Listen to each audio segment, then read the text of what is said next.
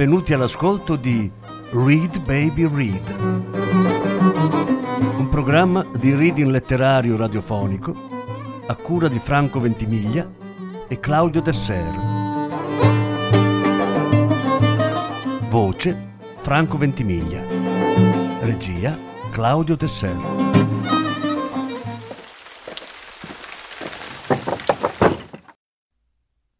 Eric Faye sono il guardiano del faro. Lettura in otto parti. Terza parte.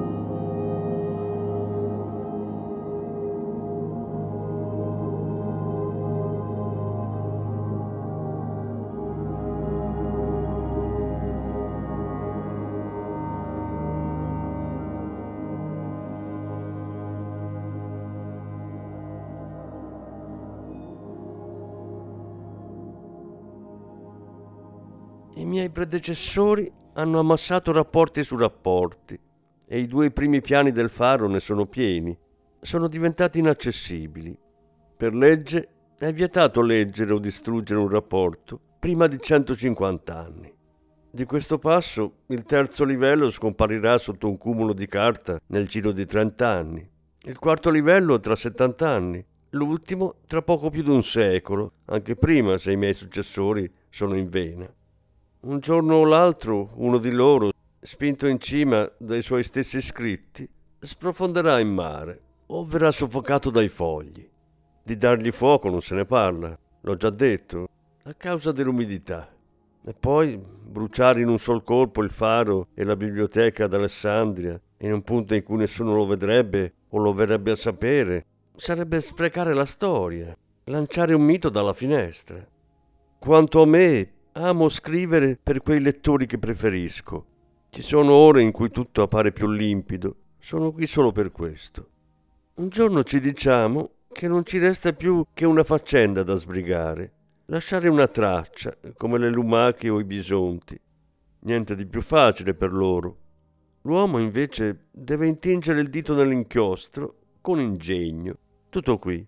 Dovevo fuggire per tenere con me solo le parole più utili. Dei colleghi, ex nemici giurati dell'assurdo ormai in pensione, mi avevano avvertito. Guarda cosa siamo diventati. Vattene finché sei in tempo. Uno di loro mi ha detto non si può scrutare impunemente il mare aperto senza venire tentati un giorno dall'idea della partenza. Siccome bisogna arrivare a fine mese, soprattutto nei mesi che hanno 31 giorni, ho accettato di lavorare per i servizi segreti. Il mio compito è da avvertire la terraferma nel caso in cui qualcosa non quadri, il che non mi impegna troppo. Così, parallelamente al mio stipendio di guardiano, percepisco quello che si chiama un fisso, a cui si aggiungono dei bonus calcolati in funzione del numero e della qualità delle informazioni che fornisco. Per il momento non ho percepito alcun bonus. Questo incarico, parlo per esperienza personale, ha cambiato il mio comportamento. Qualche giorno dopo aver accettato questa missione, avevo ricevuto via elicottero, come dire, il kit completo dell'agente segreto, un'enorme valigia che avevo aperto immediatamente. Arma da fuoco provvista di silenziatore, cannocchiale e una miriade di altri oggetti. Barba posticcia, occhiali scuri, mimetica e microfoni. Microfoni per riascoltare i miei monologhi. Faccio soliloqui, sproloqui. È il destino di chiunque qui. Con l'elicottero successivo ho inviato la ricevuta di ritorno della valigia firmata sotto la menzione Dichiaro d'essere entrato in possesso degli oggetti sopracitati in tale data. Ben inteso, potrei percepire un bonus considerevole segnalando l'esistenza intermittente, al largo di me stesso, d'una guardiana del faro. Certo, ma nel caso in cui la mia guardiana si manifestasse di nuovo, non aspiro a mettere i servizi segreti sul pezzo. Chi l'ha mai fatto il giorno del suo primo colpo di fulmine? Pazienza per il bonus. Ho quindi rinviato la nomenclatura del contenuto della valigia firmata, ho lasciato aperta la valigia, spalancata più che altro, e l'ho osservata come un buon selvaggio, provando a immaginare a cosa potesse servirmi. Nei primi tempi mi sono lasciato prendere dal gioco a un certo punto ho perfino avuto l'idea di dissimulare il faro sotto una tinta mimetica, color del mare, in modo da non poter vedere niente senza essere visto. Sarebbe bastato ordinare qualche decina di metri quadri di stoffa. Il mio stato d'animo, tuttavia, mi portava a camuffare più il mare che il faro, ma questo è un altro paio di maniche. Ho tolto tutto il contenuto della valigia, sparso gli oggetti fino al ponte ma il vento si è prontamente impadronito della barba posticcia e l'ha gettata nell'abisso. E io che avevo appena firmato la ricevuta. È quindi giunto il momento in cui mi sono lasciato prendere dal gioco. Canocchiale alla mano, ho scrutato l'orizzonte, rasentando i muri, vago. Quell'orizzonte, uguale a se stesso, che caricavo di mistero, si ingrandiva nel cerchio lo vedevo con più nitidezza, pensando idem bis repetitas ad eternam. Quando verrà dunque una nave a fare il funambolo su questo filo? Un giorno ho ricevuto un messaggio via elicottero che mi informava che la valigia mi era stata consegnata per sbaglio. Non ne avevo alcun bisogno in cima a un faro destinato a chiudere i battenti. Si scusavano. Potrebbe restituircela? Dannazione, la barba! Spiegai le disavventure della barba posticcia meglio che potei. Probabilmente dovettero credere laggiù che stessi adducendo un pretesto per tenerla e impossessarmene, ma ebbero il tatto di archiviare il caso e gliene sono grato. Così l'essere agente segreto si riassume nello scrutare il mare meglio che posso, giorno e notte. A dispetto di tutte le storie di spionaggio, vi garantisco che è una missione monotona. Una spia, ve lo dico io, rischia più di morire di noia che per il proiettile di un collega. Accendendo la lanterna ogni sera, coricandomi al di sopra del vuoto, sento sempre la stessa ansia. Mi sembra di ricominciare, senza fine, la stessa veglia mortuaria. I cadaveri dei giorni si ammassano col tempo e dopo una certa età non si contano più. Ho dovuto lasciare la terraferma per potermi consacrare unicamente a loro. Ogni sera veglio un uomo che sono riuscito a dimenticare o una donna, ma non renderò noti i loro nomi. Tutto volge al termine qui, neve sciolta delle illusioni, neve sciolta dell'infanzia.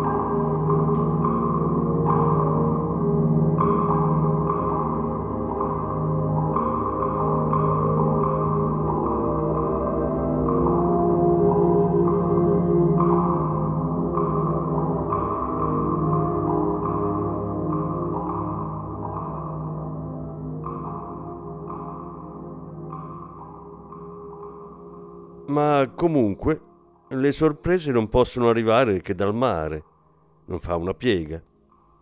I primi tempi mi avevano mandato un apparecchio radio, è finito in fondo al mare, ai piedi del faro. I pesci giocano alla cavallina con le vittime dei miei stati d'animo. Imparare a dimenticare, regola che avevo stabilito prima di trasferirmi qui. Dunque un transistor So già tutto quello che mi avrebbe annunciato. Le sorprese non esistono più sulla terraferma.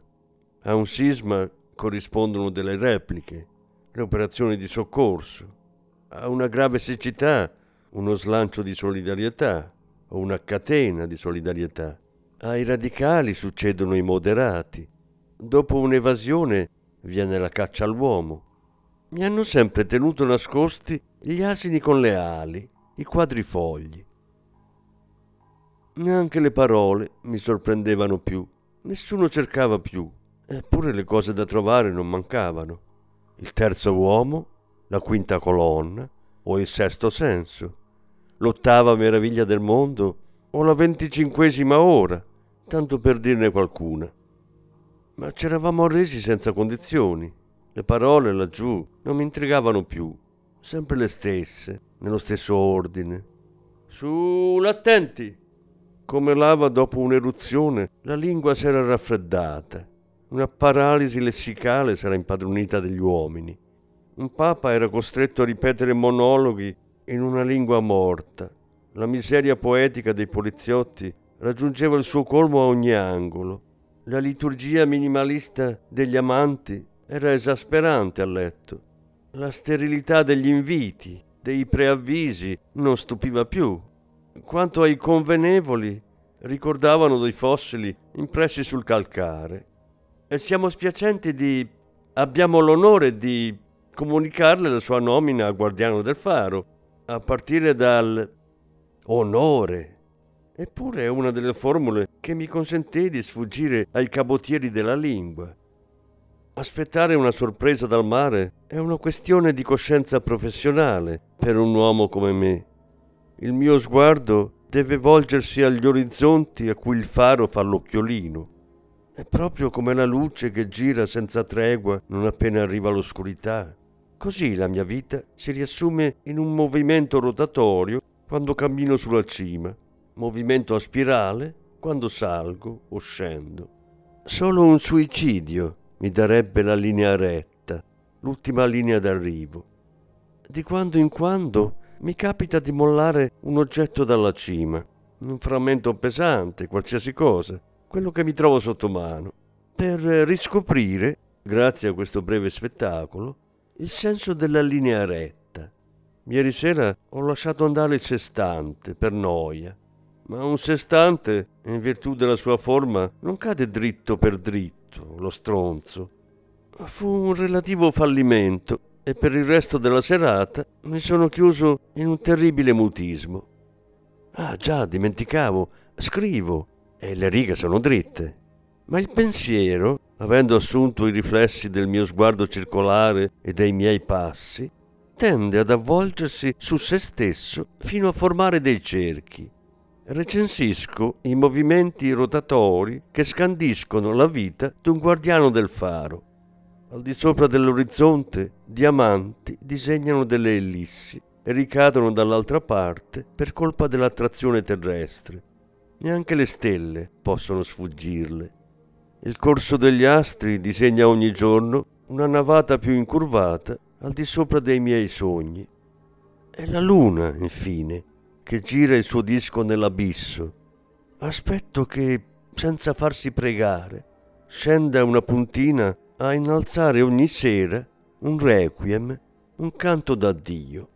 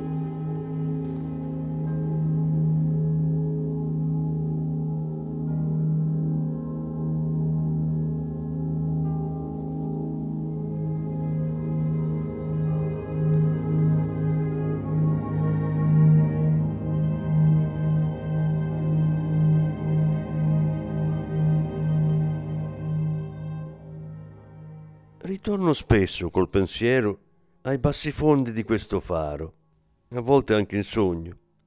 Ritorno sempre agli stessi interrogativi. realizzando quanto questo faro sia vecchio, mi dico che ormai le prime cartelle, quelle dei grandi fondi del pian terreno, potrebbero legalmente venire aperte. Quanto deve essersi evoluta nei secoli la lingua d'un guardiano del faro per esprimere le stesse cose. Impazzisco all'idea che le cartelle siano bloccate sotto un piano di fogli proibiti. Impazzisco e nutro la mia stessa disperazione.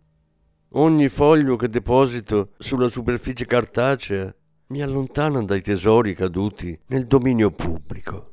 Se non ci fosse questa legge, abbiamo fatto del faro un libro illeggibile, il cui primo capitolo non può essere raggiunto che a partire dalla fine. No, i fari non sono vuoti, o meglio, sempre meno. La memoria degli uomini gli dà consistenza, è grazie a essa che restano in piedi. Col maltempo la parte alta dell'edificio vibra a ogni frustata del mare e ritorno col pensiero ai bassi fondi del faro, senza fine. Quando sono in cima alla lumaca, è così che ho soprannominato la scala a chiocciola, osservo la spirale degli scalini che piantano il loro tralcio nella memoria dei miei predecessori. Si metterà a girare fino a ridurre tutto a brandelli? Ci metterebbe così poco. Devono essere tutti identici, i loro ricordi pietosi, la poltiglia sarà omogenea, niente grumi, a meno che uno solo, un ricordo in grado di ricompensare la lettura di tutti gli altri, di abolirli. È proprio come con i libri. Ma lasciamo stare questo argomento doloroso. Dicevamo quindi ritrovare il ricordo che mi guarirebbe dagli altri. Da qualche parte ognuno dei miei predecessori deve aver spiegato la ragione del suo trasferimento. È chiaro, grazie a loro capirei perché sono qui, perché non mi avete mica creduto, spero, o altrimenti chiariamo subito il malinteso. Non sono venuto qui né per sfuggire alle donne, nessuna mi voleva, né per fondare da solo una comunità, e neppure per fuggire le parole. La ragione della mia relegazione, la vera, se solo lo sapessi. Tutto sommato sono contento di non essermi costituito prigioniero del loro mondo. Qui mi tengo occupato, lo spirito libero, con una lieve malinconia. Ancora nessuna nave da segnalare. Il bambino che in me ha letto troppi romanzi picareschi tuona e scalpita, morde il freno fino all'osso. Un pomeriggio, stufo di non vedere nulla, mi sono disteso sul mio giaciglio per schiacciare un pisolino veloce veloce, ma addormentarsi era impossibile. Invece di rilassarmi, la posizione orizzontale destava di curiosi formicolii qui, anzi lì, neanche qui. Sentivo dei pizzicorii lungo la schiena, delle fitte. Di dormire non se ne parlava. Forza, mi dissi. Quale diavoletto mi spronava col suo tridente? Mi giravo mi sbizzarrivo, mi imbizzarrivo, mi rigiravo, riemergevo, ritrovavo la posizione di partenza, mi riprendevo, rotolavo, rantolavo. Ero diventato un braciere che attizzavo con abnegazione, girando come la terra su se stessa, magari alle pulci, il pepe nel culo, oppure impegnata in una corsa a perdifiato. Dopotutto il sistema solare non è altro che un grande velodromo, mi sono drizzato a sedere per scrollarmi ed è solo dopo aver rastrellato le lenzuola col pettinino che ho capito. Della polvere pruriginosa era sparsa sul letto. Lì per lì questa scoperta mi ha solo irritato, fortemente certo, ma mi ha solo irritato. Mi sono detto, credevo che questo tempo fosse passato ormai. Ho scosso le lenzuola per scacciare la polvere mi sono lavato con acqua abbondante. Il fuoco mi impediva di ragionare. Ed è solo dopo, una volta seduto, che l'irritazione ha lasciato il posto alla perplessità. Della polvere pruriginosa. Meccanicamente ho alzato gli occhi al soffitto, non trovando nient'altro da dire che ma. C'è stato bisogno che una voce si levasse dentro di me e mi dicesse: Ma sei solo? Nessuno attaccherà briga con te. li hai seminati tutti, perché potessi ritrovare l'uso della ragione e delle mie membra, uno dopo l'altro. Ripresi il mio turno di guardia, pensieroso. Sono solo. Sì, ma... Ma allora può darsi che... No, non può darsi. Dio, impietosito per la mia solitudine, mi ha inviato un messaggio. Dio? Mi capita di paragonare la sua unicità alla mia, vecchio amico. Presunzione. Non abbiamo niente a che vedere l'uno con l'altro, sebbene lui sia in me e io proceda da lui. Ma per esempio, butto lì la domanda, Dio prega se stesso? Si prega? In un batter di ciglio alla mattina, per etica professionale? Dio si perdona? S'assolve alla vista degli uomini? È da tanto che non mi pongo queste domande. Dio all'interno di un confessionale che si rimprovera di non pregare abbastanza per se stesso, che si risponde alternando rimprovero e implorazione, carota e bastone, e Dio che non crede più in lui. Vabbè, che importa? Se ci teneva a manifestarsi a me, non avrebbe avuto bisogno di spargere della polvere pruriginosa. Gli manca questo lato faceto a renderlo più popolare. Ah, della polvere pruriginosa. È della polvere pensierosa o sognatrice che bisognerebbe spargere sul giaciglio degli uomini. Ma smettiamola di brontolare. No, Dio è serio, non ricorrerebbe alla polvere pruriginosa.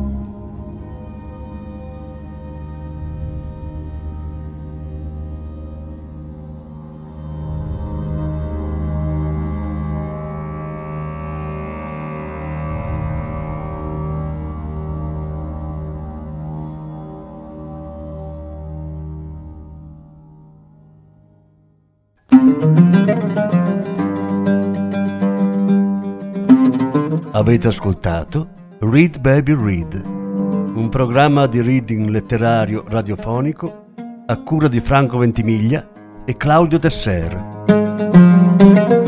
Grazie per l'ascolto, alla prossima settimana. La quarta parte della lettura sarà trasmessa la prossima settimana. thank you.